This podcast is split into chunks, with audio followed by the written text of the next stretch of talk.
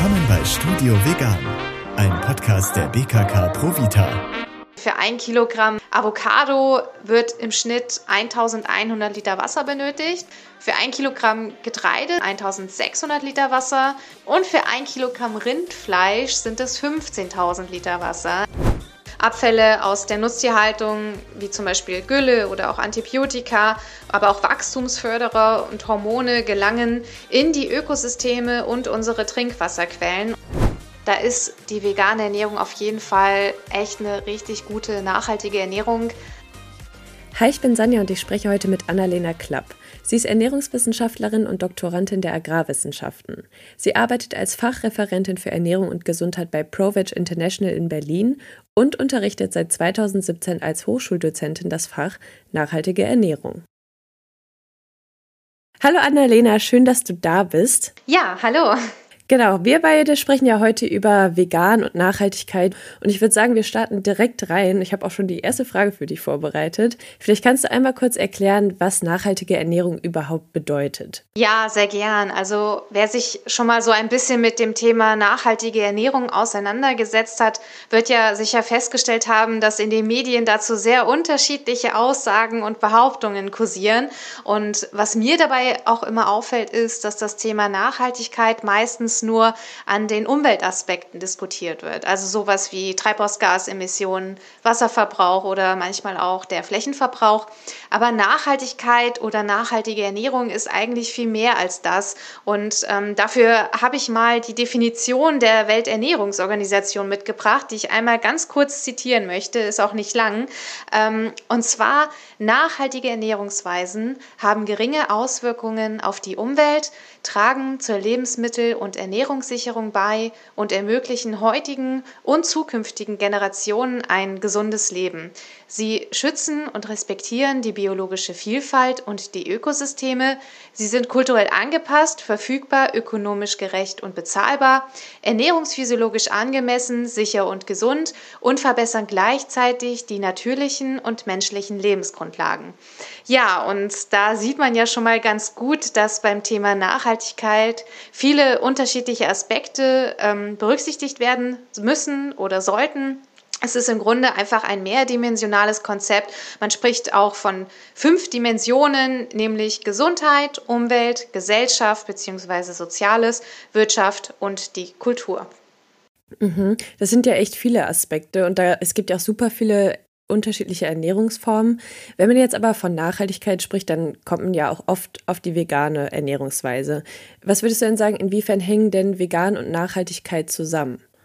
Ähm, also so eine der mit Abstand effektivsten Wege, seine Ernährung nachhaltiger zu gestalten, ist es tatsächlich, den Konsum tierischer Produkte zu reduzieren. Deshalb ist eben auch im Kontext der veganen Ernährung so oft von Nachhaltigkeit die Rede. Also völlig zu Recht, die Produktion tierischer Lebensmittel ist ein wesentlicher Treiber des Klimawandels und extrem ressourcenintensiv. Also zahlreiche Studien bestätigen, dass eine pflanzenbasierte Ernährung mit wenigen oder keinen tierischen Produkten deutlich weniger Treibhausgase verursacht und deutlich weniger Landfläche in Anspruch nimmt. Hinzu kommt, dass die Nutztierhaltung eben auch ein treibender Faktor bei der Verschmutzung unserer Süßwasserressourcen sind. Ähm, also ist also Abfälle aus der Nutztierhaltung, wie zum Beispiel Gülle oder auch Antibiotika, aber auch Wachstumsförderer und Hormone gelangen in die Ökosysteme und unsere Trinkwasserquellen. Und daher stuft auch die Welternährungsorganisation, die ich eben schon einmal zitiert hatte,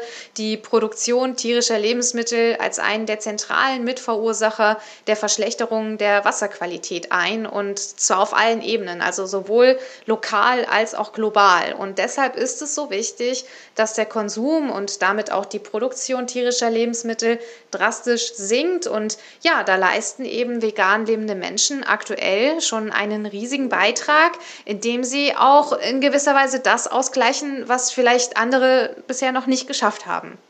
Mhm. Und ist es dann so, dass jetzt ähm, eine vegane Ernährung in diesen fünf Bereichen, die du eben angesprochen hast, also punktet die da wirklich auch gut? Und ist das so, kann man sagen, dass die vegane Ernährung tatsächlich auch die nachhaltigste Ernährungsweise ist? Das kann man so pauschal leider nicht sagen. Also auch eine Ernährung mit geringen Mengen tierischer Lebensmittel kann nachhaltig sein. Und gleichzeitig gibt es auch bei einer veganen Ernährung Aspekte, auf die man einfach achten sollte, damit das Ganze nachhaltig bleibt. Also das ist einfach wichtig zu erwähnen. Mit der veganen Ernährung kann man schon echt viel, ich sag mal, reißen. Ähm, mhm. Und ähm, ich selbst lebe auch aus diesen Gründen schon seit vielen, vielen Jahren vegan. Ähm, aber natürlich auch hier muss man da ganz ehrlich und differenziert draufschauen. Und ähm, wenn ich zum Beispiel auch sage, gering, wenn ich von geringen Mengen tierischer Lebensmittel spreche, dann meine ich auch wirklich eine drastische Reduktion. Also wir müssen gesamtgesellschaftlich den Konsum tierischer Lebensmittel senken und das empfiehlt eben auch die Weltgesundheitsorganisation, die Welternährungsorganisation und auch der Weltklimarat. Also alle kommen zu dem Schluss, dass unsere Nahrungsmittelauswahl der Umwelt und auch unserer Gesundheit zuliebe eben deutlich deutlich pflanzlicher sein sollte. Mhm. Aber wenn ich jetzt zum Beispiel statt einer geringen Menge Fleisch gar kein Fleisch oder gar keine tierischen Produkte zu mir nehme, kann man dann per se sagen, dass das trotzdem eine nachhaltigere Ernährungsweise ist oder kommt das dann auf ganz viele unterschiedliche Komponenten an? Es kommt tatsächlich auch immer auf unterschiedliche Komponenten an. Also das ist auch tatsächlich von Region zu Region unterschiedlich. Also wenn man zum Beispiel in einer Region lebt, wo man viel importieren muss, bei gewissen Lebensmitteln, ähm, wo man darauf angewiesen ist, dann kommt da auch wieder der CO2-Fußabdruck drauf.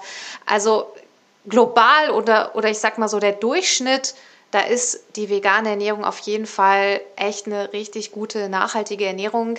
Aber wie gesagt, man kann es nicht per se sagen, ähm, weil es auch mit geringen Mengen tierischen Lebensmitteln durchaus kann man das Ganze nachhaltig gestalten. Mhm. Und es kommt ja auch so ein bisschen darauf an, wie man sich vegan ernährt, oder? Also wenn man jetzt, weiß ich nicht, dieses klassische Beispiel, wenn man jetzt irgendwie jede Woche drei Avocados isst, dann zahlt das ja auch auf das äh, Klimakonto ein, oder? Also absolut. Die Avocado ist da ein sehr gutes Beispiel. Durch diese gestiegene Nachfrage wurden Avocado-Plantagen in den letzten Jahren eben deutlich vergrößert, was zum Teil eben auch zu illegaler Waldrodung und erhöhten Treibhausgasemissionen geführt hat. Ähm, außerdem werden ja auch die schlechten Arbeitsbedingungen im Kontext der, des Avocado-Anbaus immer wieder zu Recht kritisiert. Und ähm, natürlich auch der hohe Wasserverbrauch, wobei das durchaus ein bisschen erklärungsbedürftig ist. Also schaut man sich nämlich den Wasserverbrauch im Vergleich zu anderen Lebensmitteln an. Ähm, ich kann ja einfach mal so ein paar Zahlen nennen. Also für ein ja, Kilogramm gerne. Avocado wird im Schnitt 1100 Liter Wasser benötigt, was schon sehr viel ist. Für ein Kilogramm Getreide sind es aber schon 1600 Liter Wasser. Für ein Kilogramm Hülsenfrüchte sind es 4000 Liter Wasser. Und für ein Kilogramm Rindfleisch sind es 15.000 Liter Wasser. Also das ist schon mhm. deutlich mehr. Aber ähm, auch hier ist es eben ein bisschen erklärungsbedürftig. Zwar benötigen die meisten Obst- und Gemüsesorten deutlich weniger Wasser und die Avocado benötigt eben auch weniger Wasser. Ähm, aber es liegt so ein bisschen, das Problem liegt in den Anbaugebieten. Also der Anbau der Avocado erfolgt in Mexiko, Chile und Peru und in diesen Ländern fehlt es eben an Wasser. Und durch diesen gestiegenen Avocado-Anbau hat sich die Lage in den Ländern in den letzten Jahren wirklich dramatisch verschlechtert und viele Brunnen in den Gemeinden in, den in der Nähe von Avocado-Plantagen sind ausgetrocknet. Und besonders prekär ist da die Lage auch in Chile, ähm, denn hier wurde die Wasserversorgung Wasserversorgung privatisiert und ähm, das führt dazu, dass eben die Unternehmen das Wasser vornehmlich für den Anbau von landwirtschaftlichen Produkten wie eben der Avocado nutzen und die Menschen vor Ort da wirklich unter Wassernot leiden. Und mhm. das ist eben auch so ein riesiges Problem. Während man vielleicht ähm, beim Getreideanbau oder auch in der ähm, Anbaukette von Fleisch durchaus auch Regenwasser nutzen kann, ähm, muss bei der Avocado eben ganz viel zusätzlich bewässert werden. Deshalb ist es eben so wichtig, dass wir da weniger essen. Aber auch da finde ich es wichtig zu erwähnen, weil Avocado wird irgendwie immer mit veganer Ernährung in Verbindung gebracht. Und das ja, finde ich, total. genau, und das finde ich eigentlich ein bisschen komisch, weil wenn man sich da auch die Statistiken anschaut, ja, allein in Amerika ist der Konsum von Avocados in den letzten 20 Jahren um 440 Prozent gestiegen. Und zwar, ja, und zwar nicht, weil so ein paar Veganer sich gedacht haben, ich esse jetzt mal öfter Avocado aufs Toastbrot, ne? Also die Avocado ist kein alleiniger. Das ist einfach ein Trend, oder? Yes, ganz, Weltweit. ganz genau. Avocado ja. ist kein alleiniger Vegan-Trend. Es ist allgemein ein Trend-Food, wird von vielen Menschen konsumiert. Ähm, und deshalb finde ich es auch fatal, wenn wir das immer nur so an vegan lebende Menschen adressieren. Wir müssen wirklich alle, egal wie wir uns ernähren, wir müssen weniger Avocados konsumieren. Und wenn wir sie schon kaufen, dann sollten wir Früchte aus Israel oder Spanien mit einem EU-Biosiegel kaufen. Ja, voll interessant. Das ist ja schon mal so ein kleiner Lifehack fürs nächste Mal, wenn man mal vielleicht überlegt, eine Avocado zu kaufen. Aber es sind ja auch alles so Sachen, die muss man auch erstmal wissen. Also ich muss sagen, ich wusste das auch eine lange Zeit nicht, dass es ähm, wirklich so, ich sag mal in Anführungszeichen, schlecht fürs Klima ist. Ähm, wenn wir gerade sowieso bei diesen Klimasünden in Anführungszeichen äh, sind, sage ich jetzt mal, ähm, gibt es denn noch so wie andere vegane Lebensmittel, die ja wirklich nicht so gut fürs Klima sind, wo man das nicht unbedingt weiß? Hast du da eine Idee? Also da würde ich tatsächlich an der Stelle voll gern auf das Thema Lebensmittelverschwendung eingehen, weil ich habe das Gefühl, dass das viele noch nicht so auf dem Schirm haben. Ähm, mhm. Und zwar die Vereinten Nationen gehen davon aus, dass weltweit rund ein Drittel der für den menschlichen Verbrauch produzierten Lebensmittel wirklich weggeworfen werden. Und die meisten Verbraucherinnen und Verbraucher und ich glaube auch viele vegan lebende Menschen denken, ähm, dass sie sehr sorgsam mit Lebensmitteln umgehen und dass der größte Teil der Lebensmittel im Supermarkt Supermarkt oder in der Industrie verloren geht. Ähm, dabei fällt tatsächlich der größte Anteil von Lebensmittelabfällen in privaten Haushalten an. Wir werfen ja. nicht in erster Linie irgendwie tatsächlich Verdorbenes weg, sondern Produkte, die uns vielleicht nicht mehr gut und appetitlich genug erscheinen. Und das betrifft vor allem Obst und Gemüse. Also welker Salat, schrumpelige Möhren oder Äpfel mit Druckstellen. Also so alles, was man eigentlich für eine gesunde, pflanzenbasierte Ernährung braucht. Ähm, wird bei falscher Lagerung schnell unansehnlich und landet dann in der Tonne. Und Obst und Gemüse macht tatsächlich die Hälfte aller, fast die Hälfte aller Lebensmittelabfälle aus. Und danach folgen irgendwie so Back- und Teigwaren, also oftmals auch so Brot, was vielleicht ein bisschen trocken geworden ist, womit man aber durchaus auch noch viel machen kann.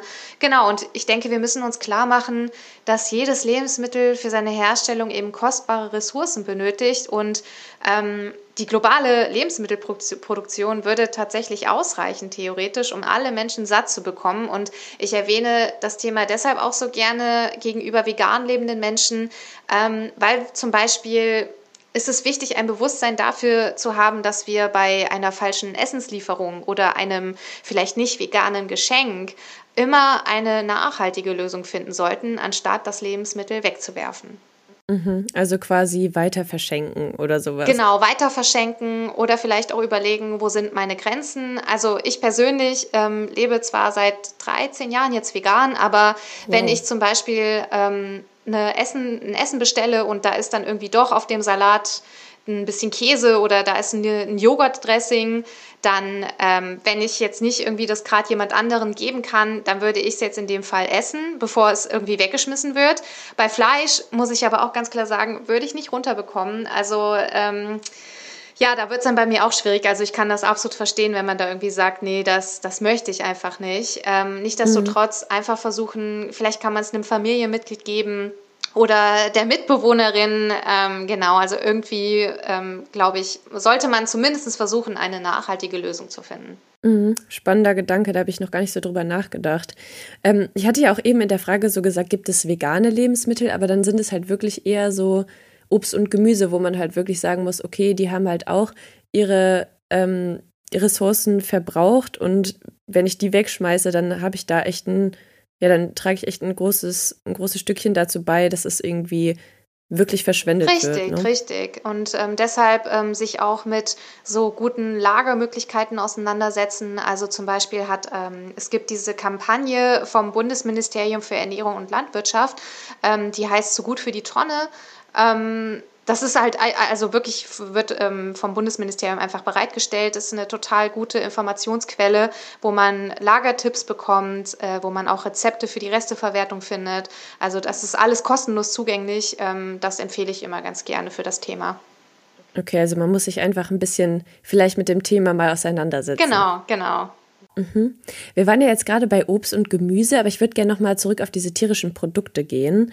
Ähm, vielleicht könntest du nochmal erklären, warum es wirklich nachhaltig ist, vor allem auf diese tierischen Produkte zu verzichten. Also da spricht man ja oft irgendwie von der Tierhaltung, von den Futtermitteln. Vielleicht kannst du da nochmal genauer drauf eingehen. Sehr gern. Also was die aktuelle Studienlage durchaus zeigt, ist, dass das größte Einsparpotenzial von Treibhausgasen bei einer veganen Ernährung liegt. Das kann man tatsächlich mhm. so sagen. Und da möchte ich auch gern auf eine aktuelle Studie der Oxford University hinweisen, die zu dem Ergebnis gekommen ist, dass allein die Halbierung des Konsums tierischer Produkte könnte die weltweiten Treibhausgasemissionen um 20 Prozent senken. Also da steckt wirklich sehr großes Potenzial drin, genau. Und die Nutztierhaltung setzt eben nicht nur selbst enorme Mengen an Treibhausgasen frei durch die Abholzung des Regenwaldes für Weideflächen oder Futtermittel kommen eben auch noch sogenannte indirekte, indirekte Emissionen hinzu. Also der Regenwald mhm. ist eben ganz entscheidend für unser Klima, weil er CO2 aufnimmt und wie eine Art Puffer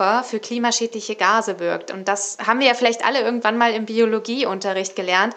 Pflanzen nehmen CO2 auf, und wandeln das in Sauerstoff um, was wir dann wiederum atmen können. Und der Regenwald macht das Ganze quasi im großen Stil und ist deshalb eben so entscheidend für die Regulierung des Weltklimas und der Wetterzyklen. Und ja, dennoch sind bereits große Teile gerodet worden und weitere Gebiete stehen vor der gleichen Bedrohung, um die hohe Nachfrage nach Fleisch und anderen tierischen Produkten zu decken. Und ähm, ja, dadurch wird eben die Klimabelastung noch zusätzlich verschärft. Und last but not least, du hast es ja eben schon erwähnt, der Anbau der Futtermittel erfolgt meistens in Monokulturen ohne Fruchtfolge. Und diese Anbaumethode ist eben ziemlich schädlich für die Böden und wirkt sich negativ auf die Artenvielfalt aus. Mhm.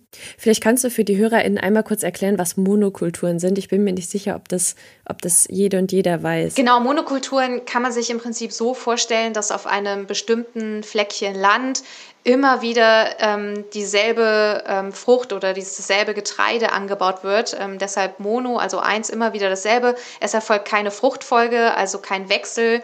Ähm, und deshalb wird der Boden ähm, ziemlich ausgelaugt. Also wenn immer wieder dasselbe Jahr für Jahr auf dem Boden angebaut wird, ähm, entzieht es ganz viele Nährstoffe und gleichzeitig kann der Boden oder können die Pflanzen sich nicht selber gut regulieren ähm, weil sie einfach, weil immer dasselbe dort stattfindet und durch die Fruchtfolge, also wenn mehrere verschiedene ähm, Getreide oder Fruchtfolgen ähm, dort angebaut werden, dann kann sich das Ganze einfach ähm, so ein bisschen selber regulieren. Also wie es ja auch in der Natur wäre. In der Natur ist es ja einfach nicht so, dass immer dasselbe wächst, sondern das ist ja meistens eine bunte Mischung und da kann die Natur sich meistens ziemlich gut selber regulieren und auch gegen, gegen Schädlinge schützen. Und bei Monokulturen schafft sie das einfach nicht mehr. Deshalb mm, muss dann auch äh, Pestizideinsatz erfolgen und es muss auch künstlich gedüngt werden und so weiter und so fort. Mhm. Du hast ja gerade auch schon vom Regenwald in Brasilien gesprochen und dass es deswegen nachhaltiger wäre, auf tierische Produkte zu verzichten. Hast du vielleicht auch so ein Beispiel jetzt in Deutschland, vielleicht, also wenn es um Massentierhaltung geht oder so, ich finde, das ist immer noch so ein bisschen greifbarer, woran man sieht, okay, ist es wirklich besser, diese tierischen Produkte wegzulassen? Ja, also zum Beispiel in Deutschland ähm, gibt es ja insbesondere in Niedersachsen sehr viele Massentierhaltungsanlagen und da schlägt sich das zum Beispiel auch in der Trinkwasserversorgung wieder. Also beziehungsweise ähm, haben wir da sehr hohe Nitratwerte im Trinkwasser. Die Böden sind eigentlich übersäuert. Ähm, also schon da kann man das sehr gut dran erkennen, dass das eben alles andere als gut für unsere Umwelt und ähm, für die Flächen ist. Mhm. Und wenn man jetzt so generell über Nachhaltigkeit spricht, stößt man ja sehr oft auch auf den Begriff Planetary Health Diet. Kannst du vielleicht dazu was sagen? Was ist das genau und ist man da schon ganz gut aufgestellt, wenn man sich sowieso vegan ernährt? Ja, ähm, die Planetary Health Diet setzt ja vorrangig, vorrangig auf Vollkorngetreide, Hülsenfrüchte, Obst, Gemüse, Nüsse und Samen und enthält gleichzeitig nur wenige hochverarbeitete Produkte und auch nur wenige bis gar keine tierische Produkte. Das ist äh, vor ein paar Jahren ähm, wurde dieses Konzept vorgestellt. Das haben mehrere, ich glaube 35 wirklich sehr international renommierte Wissenschaftlerinnen und Wissenschaftler ausgearbeitet und präsentiert ähm, in, ähm, in einem international anerkannten Journal. Und was ich bei der Planetary Health Diet auch so revolutionär finde, muss ja, muss ja echt schon so sagen, dass sie eben auch wirklich die vegane Ernährung mit einschließt. Also die Empfehlungen mm. zu Fleisch lauten zum Beispiel 0 bis maximal rund 90 Gramm pro Tag oder für Kuhmilch und mhm. Kuhmilchprodukte 0 bis maximal rund 500 Gramm pro Tag. Und das unterscheidet sie ja wirklich von vielen anderen offiziellen Ernährungsempfehlungen, denn diese 0 signalisiert uns ja ganz deutlich, es geht auch ohne tierische Produkte. Und das auch nochmal so bestätigt zu bekommen von einem ja, renommierten internationalen Team von Wissenschaftlerinnen und Wissenschaftlern, das hat wirklich diesem ganzen Thema auch nochmal so den Rücken gestärkt. Ähm, genau, und deshalb kann man einfach auch äh, vegan leben und auch nach der Planetary Health Diet leben.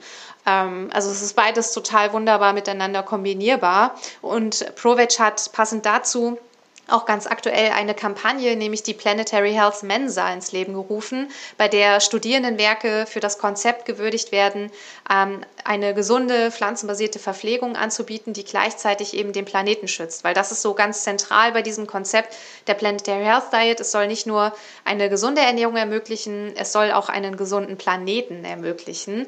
Und ähm, genau, und diese Mensen, die wir da auszeichnen, sollen natürlich auch ähm, der Gastronomie branchenweit als Inspiration Inspiration dienen und können ganz wunderbare Best-Practice-Beispiele sein. Ach cool, das ist echt ein cooles Projekt. Ja. Wie ist es denn, also nur noch mal zum Verständnis auch für HörerInnen, es ist schon so, dass die Planetary Health Diet Fleisch in Betracht zieht, sag ich mal, ähm, aber diese vegane Ernährungsweise unterstützt, weil eben diese Null da ist. Genau, also die Planetary Health Diet ähm, beinhaltet eben auch Fleisch. Wie gesagt, sie sagen eben 0 bis maximal 90 okay. Gramm pro Tag so ähm, in etwa. Sie unterteilen das auch nochmal in rotes Fleisch und ähm, Fisch und Geflügel und so weiter. Das ist jetzt, die habe ich jetzt zusammengerechnet äh, an der Stelle. Sie ermöglichen es eben aber auch ähm, quasi vegan sich danach zu richten. Und Genau, das ist halt wirklich eine Besonderheit, ähm, weil viele Ernährungsorganisationen bisher so eher ein bisschen, ich sag mal, konservativ waren und gesagt haben, nee, also so kleine Mengen müssen schon sein. Also zum Beispiel in Deutschland, die Deutsche Gesellschaft für Ernährung, die ist ja da noch so ein bisschen ja, nicht so ganz begeistert von der veganen Ernährung. Die haben sich ja durchaus in den letzten Jahren auch geöffnet, das muss man ja auch sagen. Ähm, also ja. so ganz ablehnend wie früher sind sie nicht mehr. Ähm, sie könnten aber durchaus noch ein bisschen progressiver werden. Äh, und das ist aber bei der Planetary Health Diet auf jeden Fall der Fall. Also sie sagen, es ist beides möglich. Cool, okay. Ich würde noch mal einen Schritt zurückgehen, beziehungsweise zu einem Thema springen, wo wir ähm, eben schon mal waren. Und da haben wir ja gesagt, so, okay, je, also wenn man vegan lebt, heißt das nicht unbedingt, dass man auch ähm, ja, sich nachhaltig ernährt, weil es kommt immer darauf an, wo man lebt, was man isst, was man nicht isst. Ähm, und deswegen finde ich es immer super schwer, selbst zu beurteilen, ob man überhaupt sich nachhaltig ernährt. Ähm, also, ja, woher weiß ich denn, ob ich mich nachhaltig ernähre? Wie kann ich das einschätzen? Und woher weiß ich auch, ob da irgendwie noch Luft nach oben ist? Ja, also ich würde ganz grundsätzlich erstmal sagen, es steht fest, je pflanzlicher unsere Nahrungsmittelauswahl ist, desto nachhaltiger ist unsere Ernährung. Das ist einfach schon mhm. mal eine gute Regel, nach der man sich richten kann. Und deshalb tun vegan lebende Menschen da auch schon wirklich viel.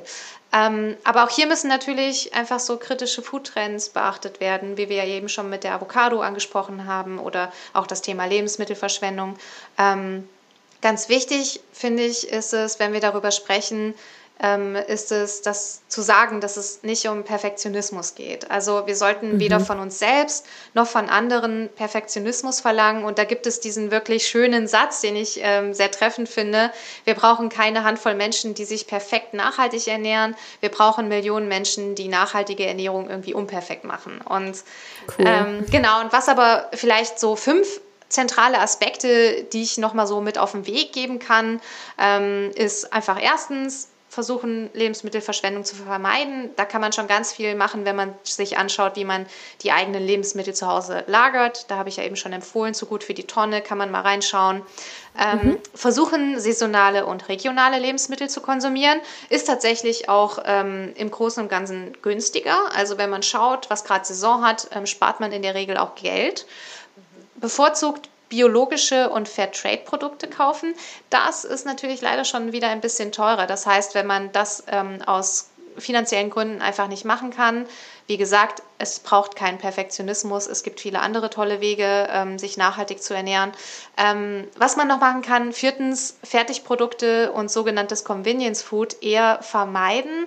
Ähm, uns eher frisch und selbstgekochte Speisen bevorzugen. Ähm, dadurch reduziert sich nicht nur der Verpackungsmüll, sondern auch diese ganzen Verarbeitungsschritte, die ja auch CO2 emittieren und Ressourcen verbrauchen, fallen dadurch weg. Und fünftens, ähm, ja, ganz klar, Konsum tierischer Lebensmittel reduzieren und umsteigen auf eine deutlich pflanzenbetontere Ernährung. Und ähm, wer da jetzt vielleicht von den Zuh Zuhörerinnen und Zuhörern noch nicht so weit ist, wir bieten bei ProVeg auch die Veggie Challenge an. Ähm, das ist so ein kostenloses 30-tägiges Programm, bei dem man sich anmelden kann, wo man dann eben auch zahlreiche Informationen, Tipps und auch Rezepte bekommt. Und da kann man das einfach mal ausprobieren. Sehr cool. Also kann man quasi sich diese fünf Punkte mal vornehmen und so eine, ich sag mal, so eine Bestandsaufnahme machen. So, wie mache ich das gerade? Kann ich da vielleicht noch ein bisschen mehr drauf achten? So, man weiß ja zum Beispiel, schmeiße ich oft was weg, kaufe ich vielleicht zu viel ein. Ähm, dann weiß man schon, ob da vielleicht noch mehr geht. Ne? Genau, das würde ich so empfehlen, richtig. Mhm. Das sind ja jetzt so eher so ein paar gröbere Punkte gewesen. Hast du denn so ein paar Tipps, für den Alltag, wie ich jetzt meine Ernährung nachhaltig gestalten kann. Also ergänzend zu den Punkten, die ich eben schon genannt habe, ähm, gibt es zum Beispiel auch die Möglichkeit, Mitglied in einer solidarischen Landwirtschaft zu werden, der sogenannten Solavi. Ähm, da umgeht man quasi den Supermarkt und bezieht direkt von den Landwirtinnen und Landwirten sein Obst und Gemüse ähm, manchmal auch andere Produkte. Und ähm, das ist eben eine besonders schöne und wirklich auch nachhaltige Sache, ähm, weil das deutet schon so ein bisschen das Wort solidarisch an. Man ist wirklich solidarisch mit den Bäuerinnen und Bauern ähm, und trägt die Ernteerträge mit. Aber wenn zum Beispiel auch mal ähm, ein, eine Ernte ausfällt, trägt man das eben auch mit. Und das ermöglicht mhm. den Landwirtinnen und Landwirten eine viel, viel bessere Planung. Und sie müssen dann eben weder sich selbst noch die Natur ausbeuten. Und man bekommt da auch wirklich, also ich, ich war auch mal eine Zeit lang in einer Solavi drin, äh, man bekommt da wirklich richtig, richtig gute Produkte. Und das Ganze gibt es mittlerweile auch mit ähm, biozyklisch veganer Landwirtschaft. Ähm, also wenn man zum Beispiel hier in Berlin oder in Brandenburg lebt, ähm, da gibt es eine. Gibt es aber auch in anderen Städten oder Regionen. Kann man einfach mal ähm, googeln. Da findet man auf jeden Fall so ein Verzeichnis für solidarische Landwirtschaft.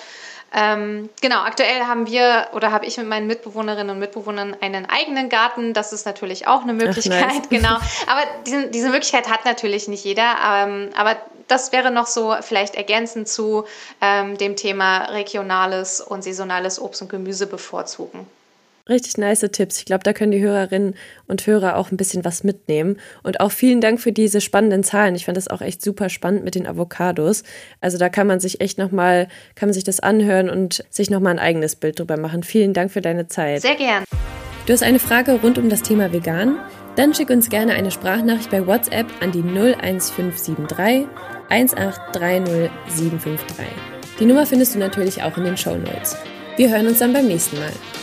Das war Studio Vegan, ein Podcast der BKK Provita, Deutschlands erste veggie-freundliche und nachhaltige Krankenkasse.